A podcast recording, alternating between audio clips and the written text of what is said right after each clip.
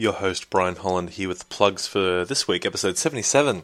Gosh, we started from the bottom and now we truly are here. When we started the winning agenda, we had a vision, and thanks to so many of our Patreon supporters, that vision is seeing more and more light every single day. At the $2 a month pledge, you get access to the Patreon supporters Facebook group. There's so much fun and exciting conversation happening there. So even if you have only a few ruples to spare and you'd like to get in there for $2 a month, 50 cents an episode, you still get to come and party with us in the Winning Agenda's Patreon supporters Facebook group.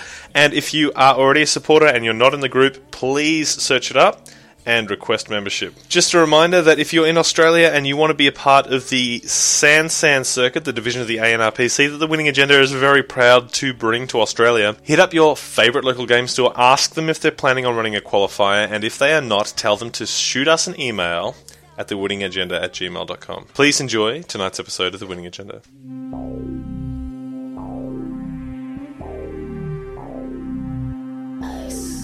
Hello and welcome to episode 77 of The Winning Agenda.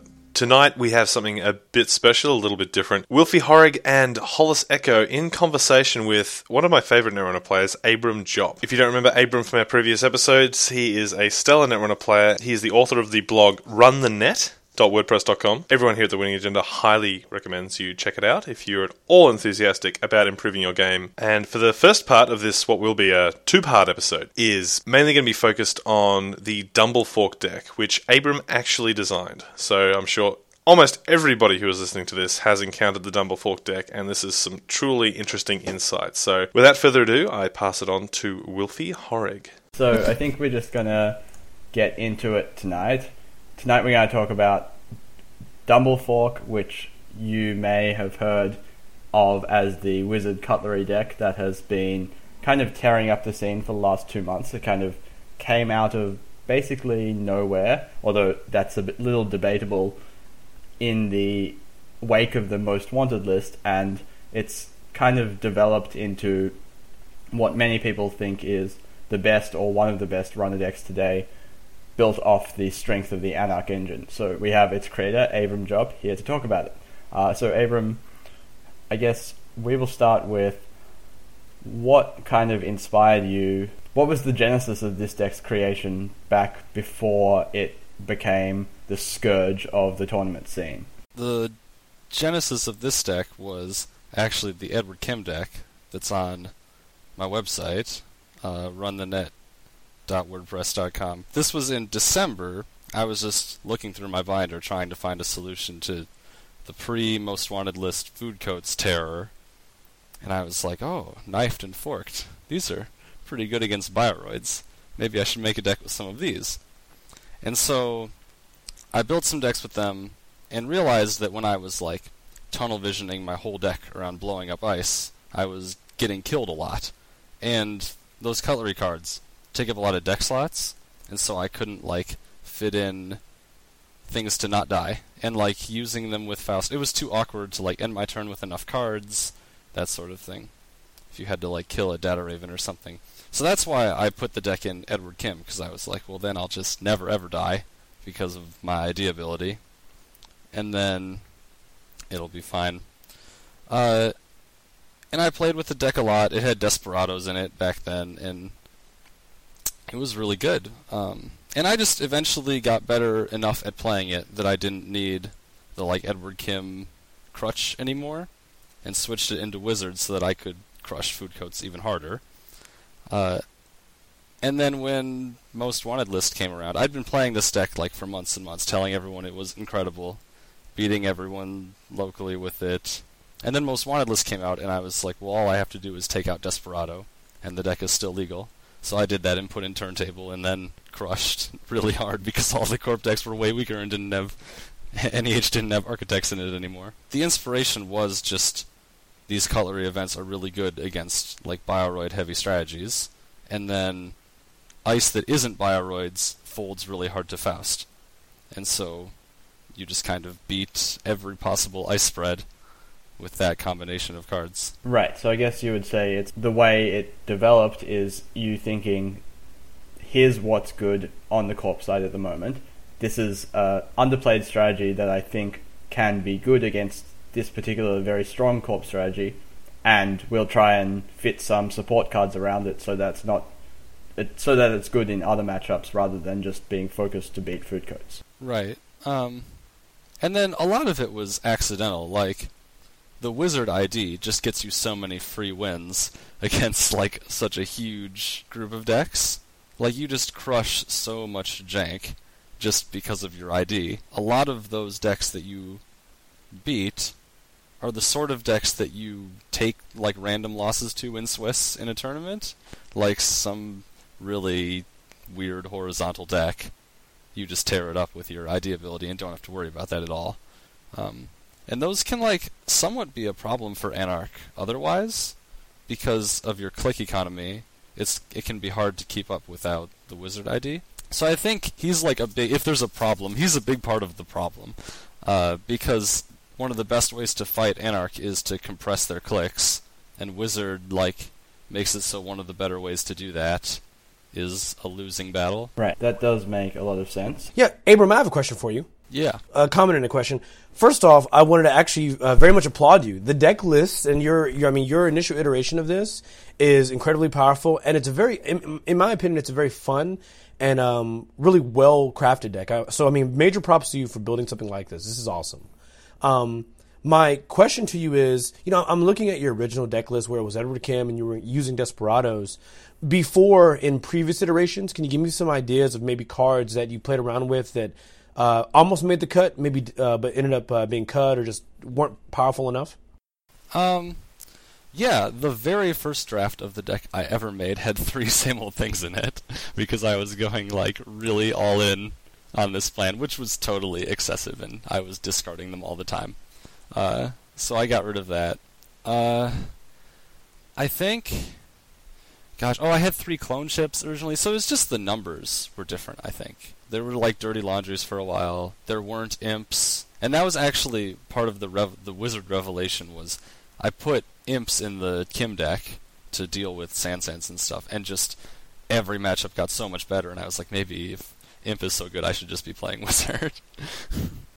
Makes sense, yeah. Wizard and Imp kind of gives you the same thing that Edward Kim and Imp does, but Yeah, a lot more yeah. powerful. Oh, one thing that I wanted to uh, get after with part of the like theoretical background of the deck is you'll notice that the deck doesn't have like a permanent economy solution at all. You just have liberated accounts, daily cast, sure gamble, career fair, and the original deck had Desperado, but you don't have that anymore. Part of this comes out of my like I guess philosophy of running. I've often told people if you ever pay four credits to break an Eli, you've lost the game.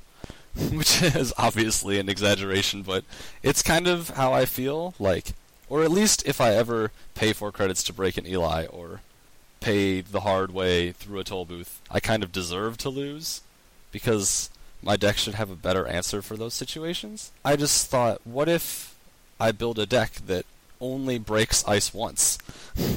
then I Hmm. don't need a permanent economy solution. Like, because they don't have a permanent ice solution. If my deck just trades one for one against all of their ice, then they have to draw agendas.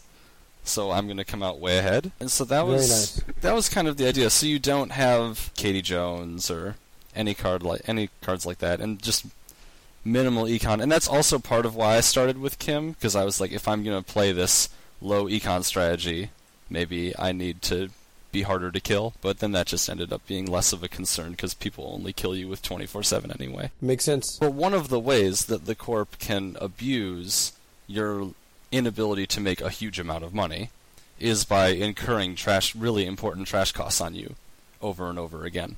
Like make you trash a San San, make you trash another San San, score breaking news with a team sponsorship, make you trash another San San. And Wizard just makes all of that not work. Uh, the other thing the corp can do is if you're making these parody plays where they resin ice, they cost them a bunch of money, and then you spend a bunch of resources destroying that ice, and then they just put more ice down. You're slowly getting ahead, unless they have a stream of clickless money coming in, in which case eventually you won't have the answer and you'll lose. And so again, Wizard kind of takes away one of the corp's outs to this way that you want to play, um, because he just removes all of those cards from the board. And so now the corp, like you're attacking them on how much ice they have and on how much money they have at the same time, and the chances they draw the exact combination of things they need to keep defending themselves is really low. And then what's disgusting about the whole Faust thing is once they've finally gotten ice to stick, then you can just start discarding cards. like it's Yeah. only then that you begin to start paying for things. So they have to fight this like really difficult battle just to have some defense at all.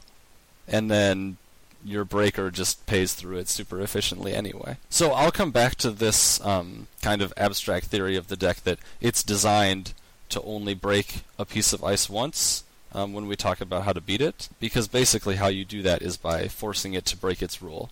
Force it to break ice more than once. Right, that does make sense. Uh, one thing that we've identified, and uh, we talked about it on the last episode, was that Wyldside Chronotype really powers these kind of decks, and not necessarily this deck specifically, but any deck which is trying to use Faust, David to break ice, and other tools to not have to necessarily interact with ice multiple times, such as uh, destroying ice, making it so that your opponent can't res their ice, or bypassing ice entirely by milling them until you score seven points.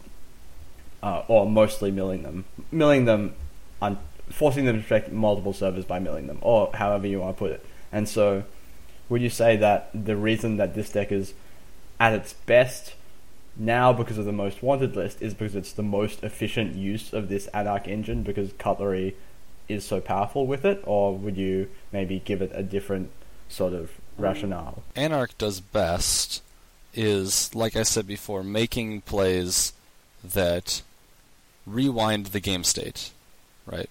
Um, where you use your clicks to undo the corporation's clicks. Um, that's what the Wizard ID does. That's what Imp does. That's what uh, Parasite does.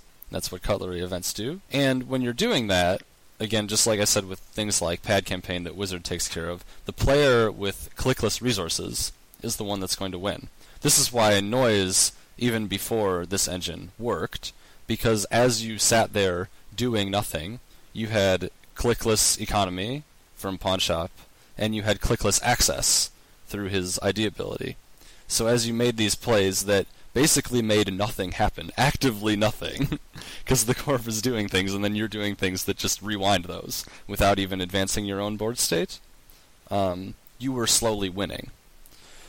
Uh, and so I think what's really broken, it's not that you're drawing two cards a turn. It's that you're doing anything. You're getting some benefit that doesn't require clicks at all.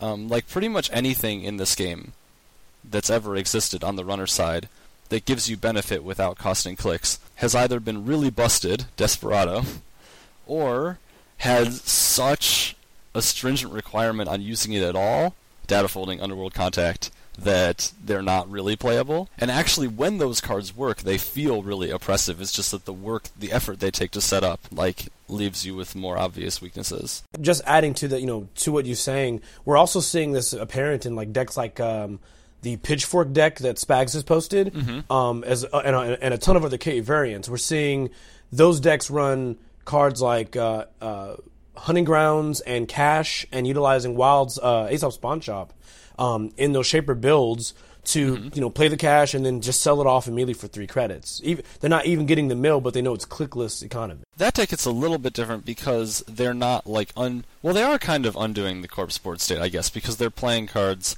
like David and Cyber-Cypher that, since they have clickless economy, like invalidate some of the corp's cards. So it is somewhat similar. Wyldside Chronotype is just it's pretty disgusting, and I think that maybe this deck is the best way to use it, and that's why this deck is so good. But if people just kind of if you just get in there and start making anarch decks like just start with that engine and like some career fairs and just the obvious cards that you always play and just make an anarch deck with it it's nuts like uh, like timmy wong uh, has this valencia deck that i was playing for a while that's wyldside chronotype and the deck is nonsense it's like someone spilled their binder on the floor and took one of every interesting anarch card and put it in a valencia deck with nine blackmails Yeah, I think uh, one someone locally was playing something like that. Is it the one with like one drive by? Yeah, it has one drive by, it has one liberated account.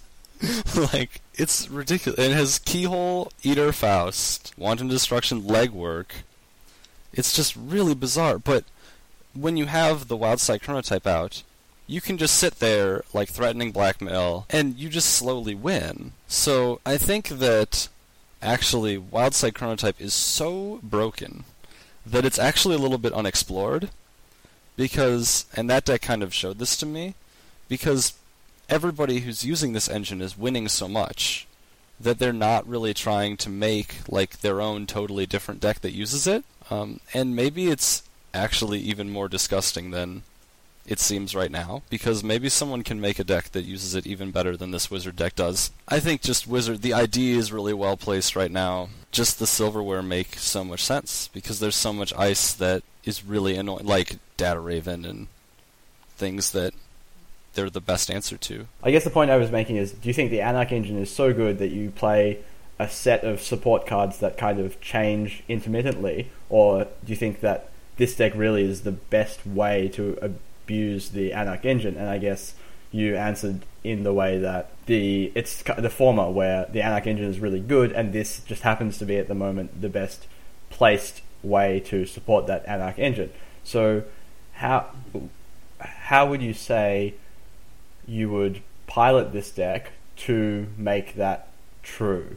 Like, what sort of because it's not ex- entirely obvious how like you would go about that plan of using the Anarch engine in the way that this deck does. So, what tips would you say you would give to people since it's now basically become the scourge of the metagame? It's extremely yeah. popular. Like I said, the idea of the deck is, and the way it's built, is it's not meant to break ice multiple times. The corporation will start winning when they do things like res an assassin.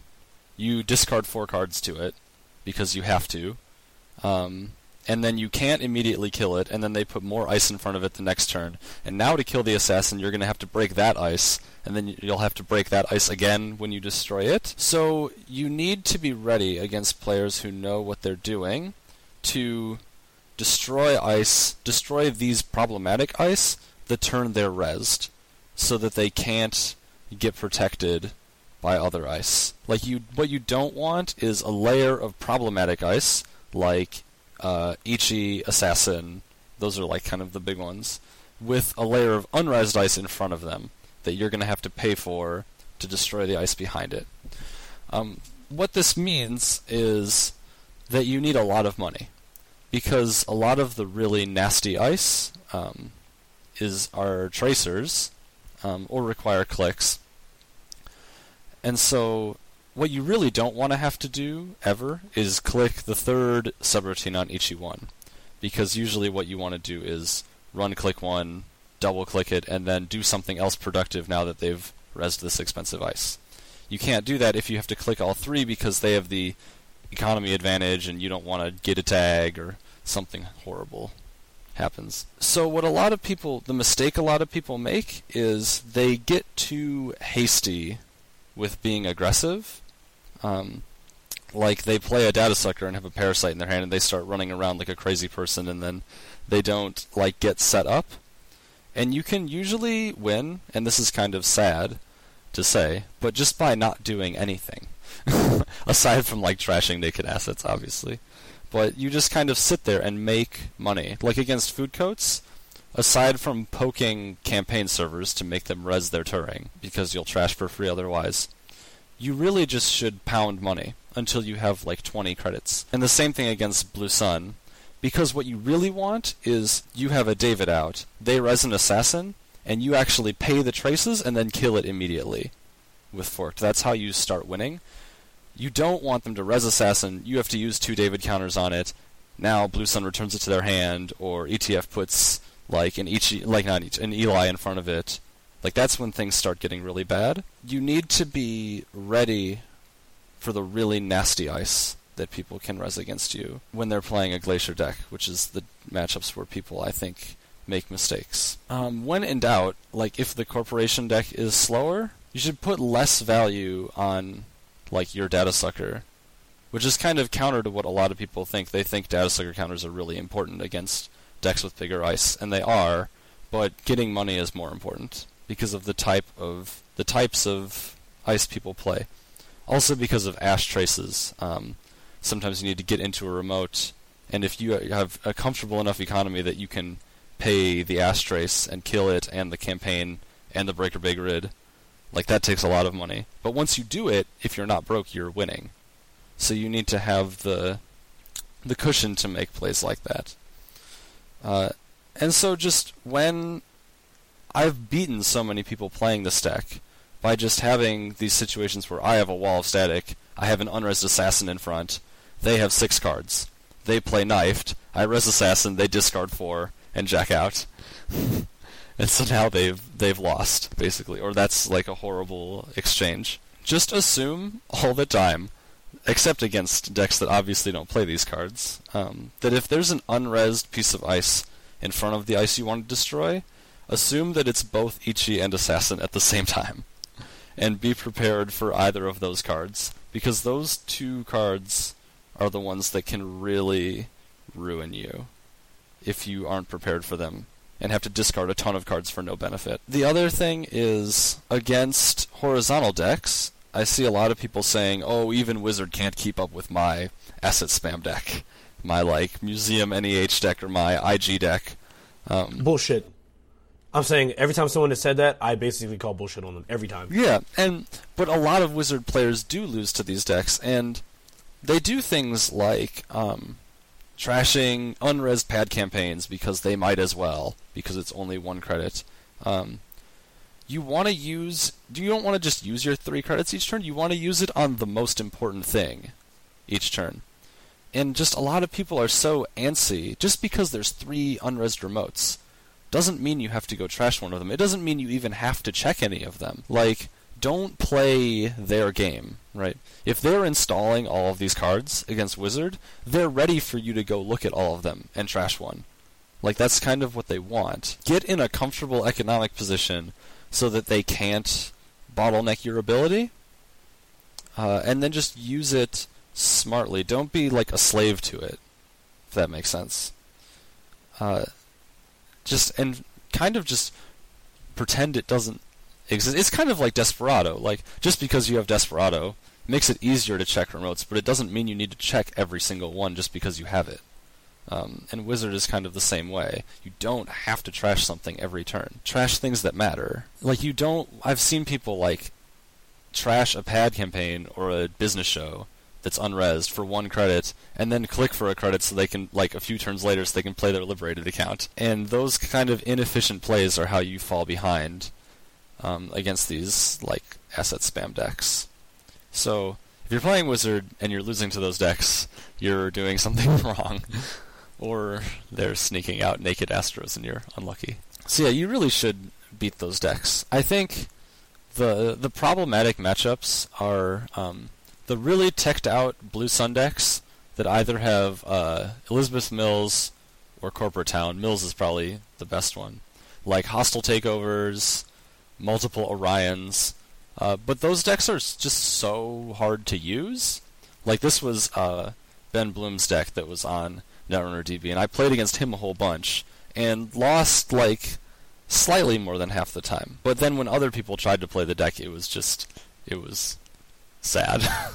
yeah, I played some games with it on Jinteki.net, and I believe calling it calling my play with it non-functional would probably be a little generous. Like it definitely does not run with a lot of structures that we've seen from other decks before. Yeah, and it's so he really when he built that deck, he really understood this play pattern of only res ice against this deck if you know it won't immediately die. um, and then Blue Sun facilitates that because if it doesn't immediately die, then you can pick it up, and if it has mean words on it, they have to deal with the mean words again the next time you flip it. That's why Orion over Curtain Wall makes so much sense.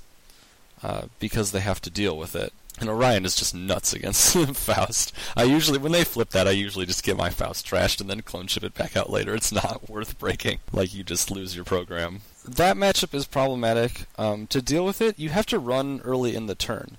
A lot of people do this thing where they, like, want to draw up and then run because they're used to kind of the, uh, Like that's how I used to play with Faust. Like when I played it in Gabe, so you would draw up a bunch and then make a big impactful run, like a Siphon or an HQ interface run. But you want to run early in the turn because you want to either deal with the thing they just rezzed, and you want to have time to do that, or you want time to attack somewhere else, or you want them to think that their ice is in danger.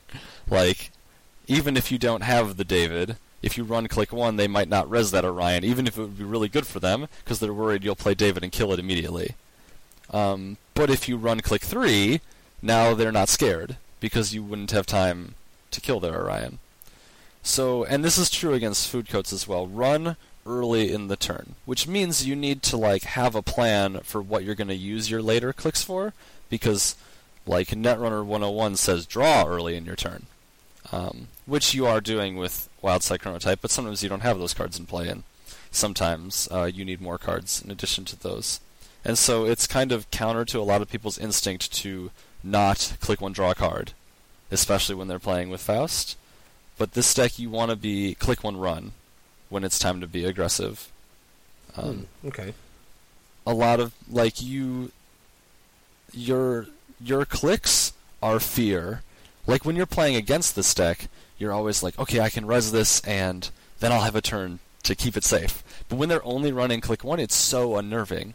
You feel like everything you flip up, there's a chance it will immediately die. So and so to beat it, you either have to guess right and flip an ice they can't kill, or just let them in for a really long time and CVS them later, I guess.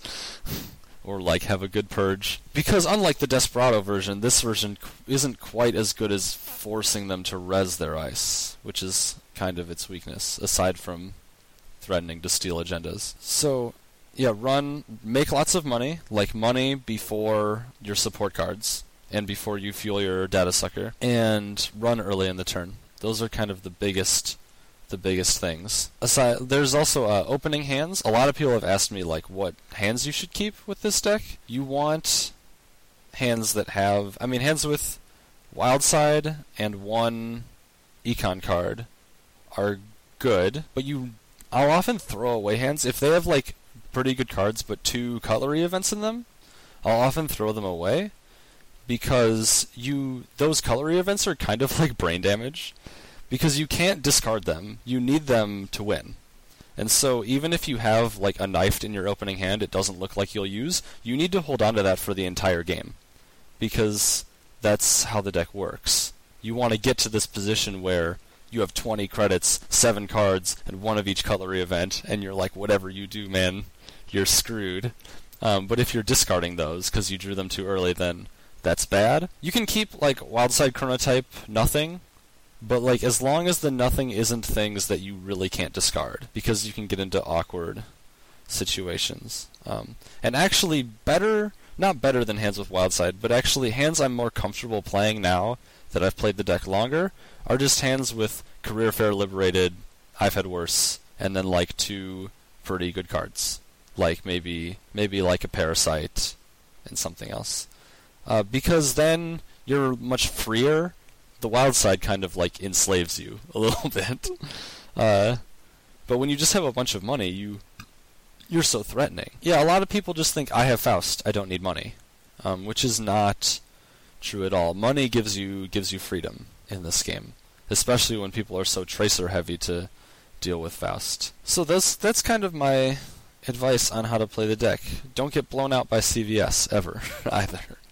Like, always be ready for that card. As long as you play safe, if the corp is like trying to pl- like stave off your attack, then you'll be fine. If the corp try- starts to play aggressively, so they start to take risks and they're like, well, this could be real a really bad res, but I'm just gonna hope you don't have the answer. Um, then you need to be like more aggressive. I had a game at the store championship where a guy was playing Spark and just rushed super hard, and I think I clicked for credits 15 times that game um, because I didn't have Wyldside, and I got a medium down, and he just had like porous ice, and I was just clicking for credits and running R&D. So you have to know like when to change the plan and when to become aggressive if they're not trying to stabilize and just trying to get out of the game. You need to like switch into medium mode. That's kind of a lot of information, but hopefully there's something in there that people heard and thought, "Oh, that's not something I was doing." The click one run is probably the most important thing. Um, give yourself time to react to what the corp res is. Is kind of the biggest message. Ooh, I get to play the part of the fun police here. Gonna cut it off at this point. Tune in next week for part two of Wilfy Horig and Hollis Echo in conversation with the incomparable Abram Jopp. And if it's anything you'd like to take away from this particular episode, for me, it really was the if you ever pay four credits to break an Eli, you have lost the game. That was an extrapolation, but it's very, very good. I really like it. Tune in next week for episode 78, where the conversation will continue. In the meantime, if you want to get in contact with us, you can do so at thewinningagenda at gmail.com. You can hit us up on Twitter at winningagenda, and you can check us out on Facebook. Our like page is The Winning Agenda. Thank you so much for listening, guys. We love you all. See you soon.